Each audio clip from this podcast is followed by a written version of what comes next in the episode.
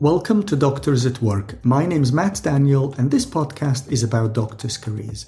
Today, we're talking about how to make career decisions, and I'm having a conversation with Ellen Nelson Rowe, who's a foundation doctor.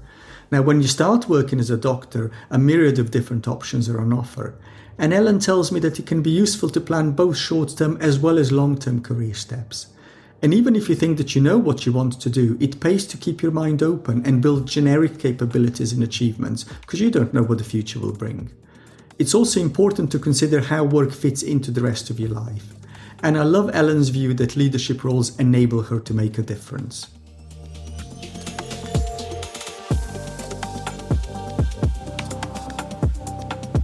Welcome, Ellen. Tell me a little bit about yourself. Hello, um, I'm Ellen. I'm an F1. I'm on the Specialised Foundation Programme for Medical Education. Um, I have a keen interest in surgery uh, as well as leadership and medical education. Um, and outside of work, I'm musical. I go to church um, and enjoy enjoying life. So I invited you to talk today about career decision making, um, and you're an F1 doctor, so you're, you're early on in your career decision making. So mm. um, tell me about how you've decided um, what your next career steps are? So for me, um, and this isn't always the case for everyone, but I sort of started that before time off when in med school. Um, I sort of made the opportunity to sort of whittle down career options um, for medical school, and I think I very quickly realised that it was surgery that I wanted to do. Um, but I still left a slightly open book just to not narrow down my options completely because I think it's important to be open, and, and, you don't know until you start working as a doctor what actually is suited to yourself. Um, I I made sure to start building a portfolio from medical school, which I think actually helped me to sort of uh, what's the word? Prioritize uh, kind of my next steps as well. And just doing a lot of research is really important and asking people what is actually like in the career that you're doing because even as an f1 your experience as an f1 are completely different to a registrar. New responsibilities do change and knowing you know you may not enjoy it now but actually as you get to those points you probably will do. Um so making the, those points to do that and just making sure you're staying on top of all the application information. So even if kind of core surgical training criteria is coming out although you may not think it's relevant to you now but actually it's quite important to read that so that you know what's next and what should you be solely doing to prepare yourself for the next steps as well. Um so yeah that's some things there. I'm, I'm interested in that balance between finding something that, that you like, but at the same time keeping your mind open because you know because you don't know what it's going to be like mm. um, as, as a doctor. How how how did you get that balance right? Um, I think it's a balance uh, of what we were talking about previously is about uh, portfolio and experience. So um, I think there's there's always a generic point of portfolio that you can build regardless of what, what you want to go into that's going to be useful. As always kind of quality improvement leadership teaching um, and then getting the experience in those whatever it seems to uh, get you interested in to make sure you get that experience as well. Um, but also just being honest with yourself and just realistic actually your priorities may change. Um, your interests may change as well and not put all your eggs into one basket um, just because then sometimes you, you might feel a bit lost and actually you've put all of this kind of identity into one kind of focused career and actually you realize it's actually not for you and then you have nowhere to go after that so you need to leave that sort of room for balance as well and you know your family priorities may change or your location priorities may change and actually what you thought was what you wanted to do when you realize you know the lifestyle that it has for you then then being able to okay maybe not that. So for example um i definitely know i want to do surgery but i was sort of always kind of swaying between general surgery and ent um but actually having done my first rotation in general surgery i know i don't want to do general surgery. Um, and that was more just looking at the lifestyle of the the registrars and, and i was like no i don't want that lifestyle for myself the way the general surgery the, the registrar the rotors how tired there are. Um so you you have to allow that room for experience and observing as well mm-hmm. and how, how important is the whole life because you talked about how work fits into the rest of your life so can you tell me a bit more about that yeah so i think is everyone has different interest um, and different priorities with that as well. Um, it's just making sure that the job doesn't define your life. Um, I think you know, I'd, I'd like to think I'm, I'm a leader myself and I do get involved in a lot of healthcare leadership outside of work. Um, it's very easy for that to become your identity. Um, and I think it's where do you put your identity is really important. Um, for me, my identity is in Christ. I'm a Christian, so that's my first priority. Um, and then where does everything fit around that? So I always try to split that between sort of personal, uh, mental, spiritual, and sort of that sort of career based is sort of how I sort of look at things. Um, so you know church is one thing my family is another thing my friends is another thing just my general interest, you know, I'm a massive Marvel fan. I'm a bit of a geek when it comes to Marvel. Um, I like to go to the gym. Uh, I love my spinner classes, but I also do enjoy going to the work for the most part as well. And actually, it's like, no, on a Thursday evening, I'm either going to be at church or I'm going to be at a spin class. On a Tuesday, I'm going to be at church or I'm going to be at the gym those are my blocked off time for me time. And then what am I going to do my other evenings? So it might be doing a meeting for one of the networks I'm doing, or it might be going to see my friends, um, planning out, using that Google Calendar to plan your time and then look at, okay, so what can I actually fit around my work shifts just to make sure that your life is really wholesome and fulfilled as well. Because if the only thing you're doing is going to work, sleeping, eating, going to work, repeat, that's okay you know it's not for everyone to keep themselves busy you don't have to but also there's a danger that in that way the job then becomes the center of your life and i think it's very important to make that distinction hmm. i think the danger with that just working all the time is that that, that it's not something that's sustainable in the long term no. you might be able to do that for a number of months or, possibly even a number of years mm. um, but but unless unless there's some kind of balance and downtime and replenishing and building mm. your energy and fitness it, it, it, it's not sustainable um, yeah. in the long term. Um, and of course, there's the very real risk that what happen, what if something happens and you can't? Mm. let's say you have a health problem or a family emergency, or maybe you don't get into the career that you've chosen, yeah. Mm. Um, and then all of a sudden, everything everything's defined you around mm. you are, and then you didn't get in, or you can't do that job anymore and then then your whole identity then falls apart. Exactly. And i think even more important is when you're looking at stuff like annual leave as well as a foundation doctor you only get nine days of annual leave per rotation which sounds like a lot but it's actually a lot more difficult than it sounds to get lots of blocks off of time off. It was really difficult actually. So you can't just rely on annual leave to be the only time that you wind down. You need to create those pockets of winding down time in your week your weeks otherwise you you will burn out. And I, I think it's really important you have to start off you know in a good routine. And every week will look different just because of the nature of the job and what you're experiencing. But if you can sort of reclaim back some sort of routine so for me it's sundays always church unless i'm working or tuesdays you know tuesdays and thursdays is always spin class have reclaiming your time back because the work can flip your world upside down, particularly the night shift. That was probably the most overwhelming thing I had to do, my foundation training. Um, and all of a sudden, I, I can't go to the gym because it's eight o'clock in the morning. I've just finished work. And yeah, you have to know, mm-hmm. uh, find what you enjoy and prioritize those and fit your job around it. Mm-hmm. So you you've talked about leadership. So how did you get into leadership? Um, so I think it started in med school actually. I think I got involved in a lot of healthcare societies. Uh, so I did the surgical society. I was like president of my African Caribbean Medical Association, and I soon realised that I had a knack for leadership, for policy. Um, I realised that I'm not good at sitting and not and not doing stuff myself. If I see a problem, I like to fix it. um, so I like to put myself in positions where I can create change. Um, so I think university, I that's when I really started to build a reputation for myself. So um, I had the opportunity to work with the university to write to write race equality action plans, uh, to build teaching programs. To I, I loved anatomy in med school, so got involved in a lot of anatomy education um, in med school, and then I was sort of thinking about it as I I start near to graduating, I'm like, this, I don't want this just to be the be all and end all that I did all the stuff in med school and then drop it off. And for some people, you do, you realize it's not sustainable to keep up on top of all the societies you manage in med school. But for me, actually, I really do enjoy it. And I think having that sort of portfolio career lifestyle is what I would like to do in the future anyway. Um, so I had the opportunity to be a scholar on the Healthcare Leadership Academy program, which, um, if you don't know, it's like a 12 month uh, leadership program uh, for medical students all the way up to consultants uh, for any stage of the career, really. Um, not just have medicine, can be allied health as well. Um, and you attend uh, contact days and you build like a project over that time as well. Um, and I did that. Uh, I think in my fourth year, I really loved it, um, and then I missed it because I took a step back just to focus on finals and just finishing uni. And actually, now I've now rejoined that community as like a cohort director. I'm actually like leading it, which is even great. Um, I've got involved with like the Foundation Training Surgical Society in like my region.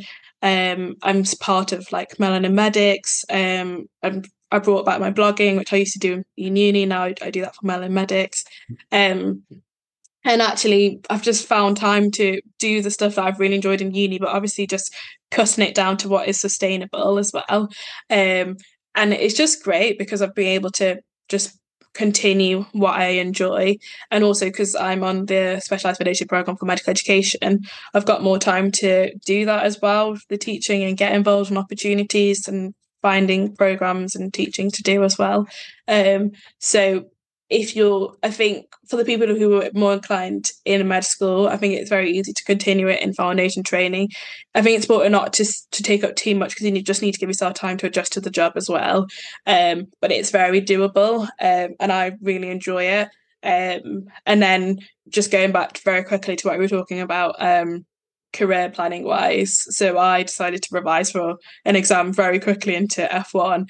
And I soon realized that it's very hard to do all those things whilst you're revising. Mm. So it's just knowing what your priorities are, but it's very doable. And I think if that's something that you're interested in doing, I think it's the best time to start exploring that is now. So then you know what your priorities are as you progress in your career. I hope you're enjoying the show. Please click subscribe so you'll be notified when new episodes become available. This podcast is part of my mission to help doctors create successful and meaningful careers. You can be part of that mission too by forwarding this show to one person who you think might benefit from listening. Thank you. Now, on with the show.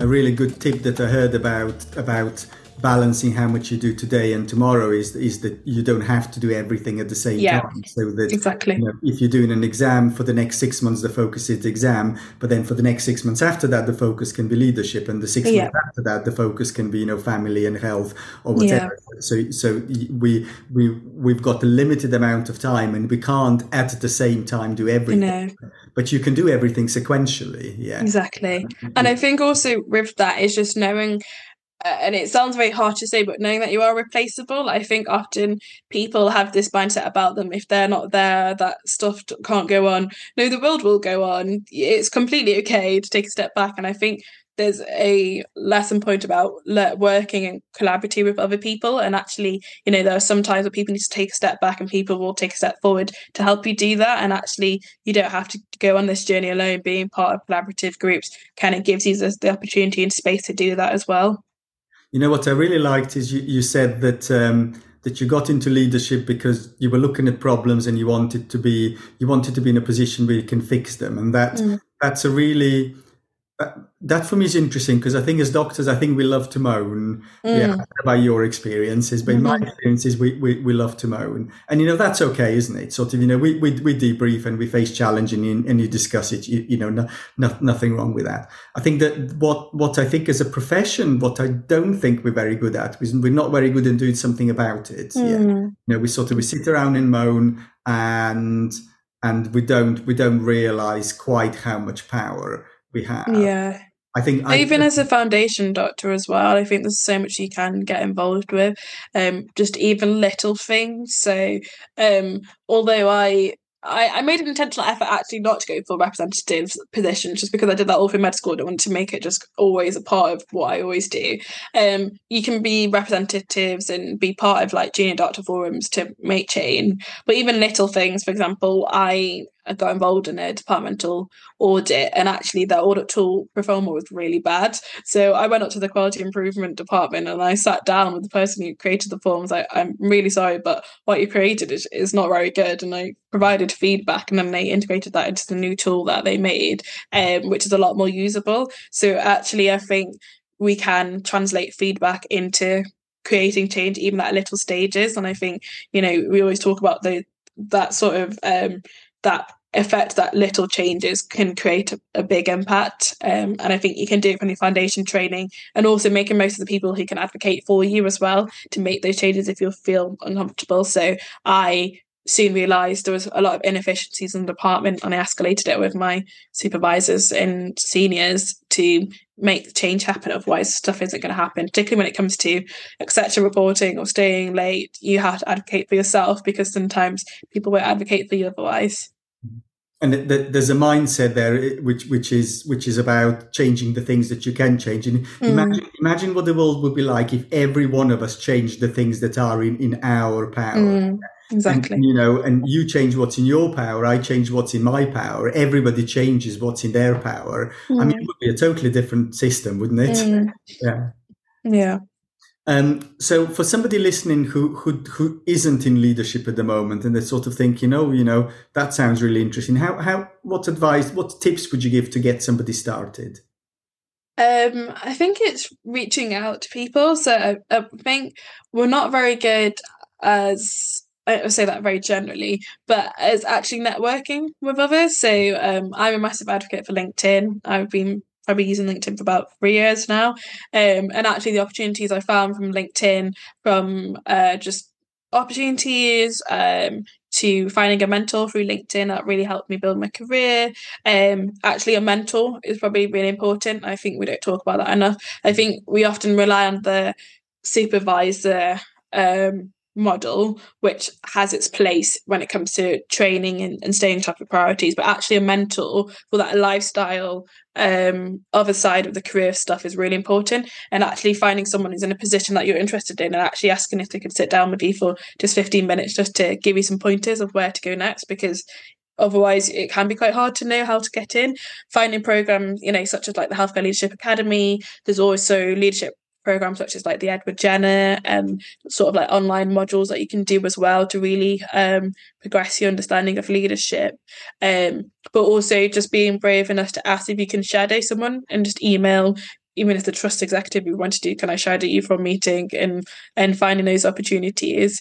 And often even in the postgraduate department, they're always um, giving opportunities to help out with programs, whether that's for like aspiring medics or kind of teaching. Just do little things that gets you in the positions to meet people and then and progress from there. So, for example, um, because I'm doing the foundation program in medical education, um, although a lot of this, a lot of my, the bulk of my work starts in F2, I've started to make the contacts I need from, from F1. So whether that is just getting involved with being a simulated patient now, that's enabled me to meet the assessments team, which then helps me for my next job. So put yourself in strategic positions to meet people for your next steps as well. Mm-hmm. And how did you decide to do the academic foundation program? Um, so again, I know I'm repetitive. I was from med school, but um, I really just I love teaching. Um, I really love kind of demonstrating what I've learned and breaking it down for other people. And medical education is not just teaching. I think there's a big a big push in medical medical medical education now with professional identity. Um, we're looking at technology enhanced learning and the way the world is going with AI and virtual reality. I find it really fascinating with what how much we can do to enhance the learning of other people. Um, so I decided not to intercalate in medical school because I, reached a point where I'm like, oh, I'm really ready to um, uh, just to graduate now, and um, I thought this would be a really great opportunity because they fully funded a PG cert, which is great um, to get a qualification um, and also just to get protected time to do what I love and enable me to continue the other things I've spoken about before as well. Um, and it, yeah, it's, it's been a great, it's very competitive and getting even more competitive, but I'm very grateful that I'm had the opportunity to get on the program. What does the program involve? So it looks different in different trusts, but for me, uh, you get a so most foundation doctors get um, six four months per, uh, rotations. I get five, and then one of those rotations is four months of pure medical education. Um, and you split your time between clinical and academic. So it's meant to be one day a week clinical and four days academic. Um, I know that my trust we just do a, a block of three weeks of clinical A&E, and then it's just pure medical education, simulation fellow training, getting involved in academic projects. Uh, you enroll into PG Cert for the whole of the year, which they fully fund as well, and they're expected to get involved with teaching opportunities throughout your two years of training. Um, so uh, that's medical education. For research, it's a similar thing. You get a dedicated block, or you might have a dedicated one day a week, which is quite similar to what the later on the academic clinical fellowships offer. Um, and they also help you with like grant writing and those sort of research opportunities to present your work as well. And it's really great if you do want to go that truly academic route um, to, as a, like a stepping stone into that as well, to know what it's like balancing your time clinical and academic because I know for myself that for my future I'd like to be clinical would like to have maybe have a role, role in med school and maybe do some leadership as well. So it really gives you that insight into what's it like balancing your time as well. Mm-hmm. and maybe if I bring us to a close then when it comes to career decision making what what tips and advice would you give to others trying to make career decisions? Um I think having one two year like there's a there's a tip actually called T510, which is two year, five year, ten year plan, and it may seem a bit extreme to think about where you want to be in ten years time, but actually it really does help sort of have an end end goal and work backward to see how you can get there and know what are the the mm-hmm. pathways to get to that. Um, you really need to do your research to know to to know where to go next. I think you can't just wake up and decide, okay, I want to do surgery and then have no idea what you need to do. It's really important to sit down with the people who are ahead of you in your career and can give you pointers in terms of the exams or the portfolio that you need to do to help you plan your time and and build yourself to be strategically ready to apply for those positions. So I would say number one is speak to people slash speak to like a mentor to help you get started on your journey. Uh, secondly, I would say um, think about what your priorities are um, because for some people they just want to do medicine or just want to do surgery or just want to stay where they are very happy um, locum until f8 f9 if they want to. Um, but just think about where the impact of training has on your lifestyle as well. Um, and I think it's great that we're seeing less than full time becoming such a popular option now, which is giving creating a lot more flexibility with training. Uh, so knowing your priorities with that does help your career planning as well. Um, and I think thirdly, staying staying ahead of the game, know know the end point. Um, you you have to you can't make decisions um, very suddenly you sort of have to be prepared almost a year in advance and know when the deadlines are, know what the goalposts are, know what the criteria are, so that you've got a year ahead of you to be ready for your next steps. Um, and I think that does help people. So it's all about being organized. If I had to summarize it in one word, it's organization. Wonderful. Thank you very much, Ellen. No problem.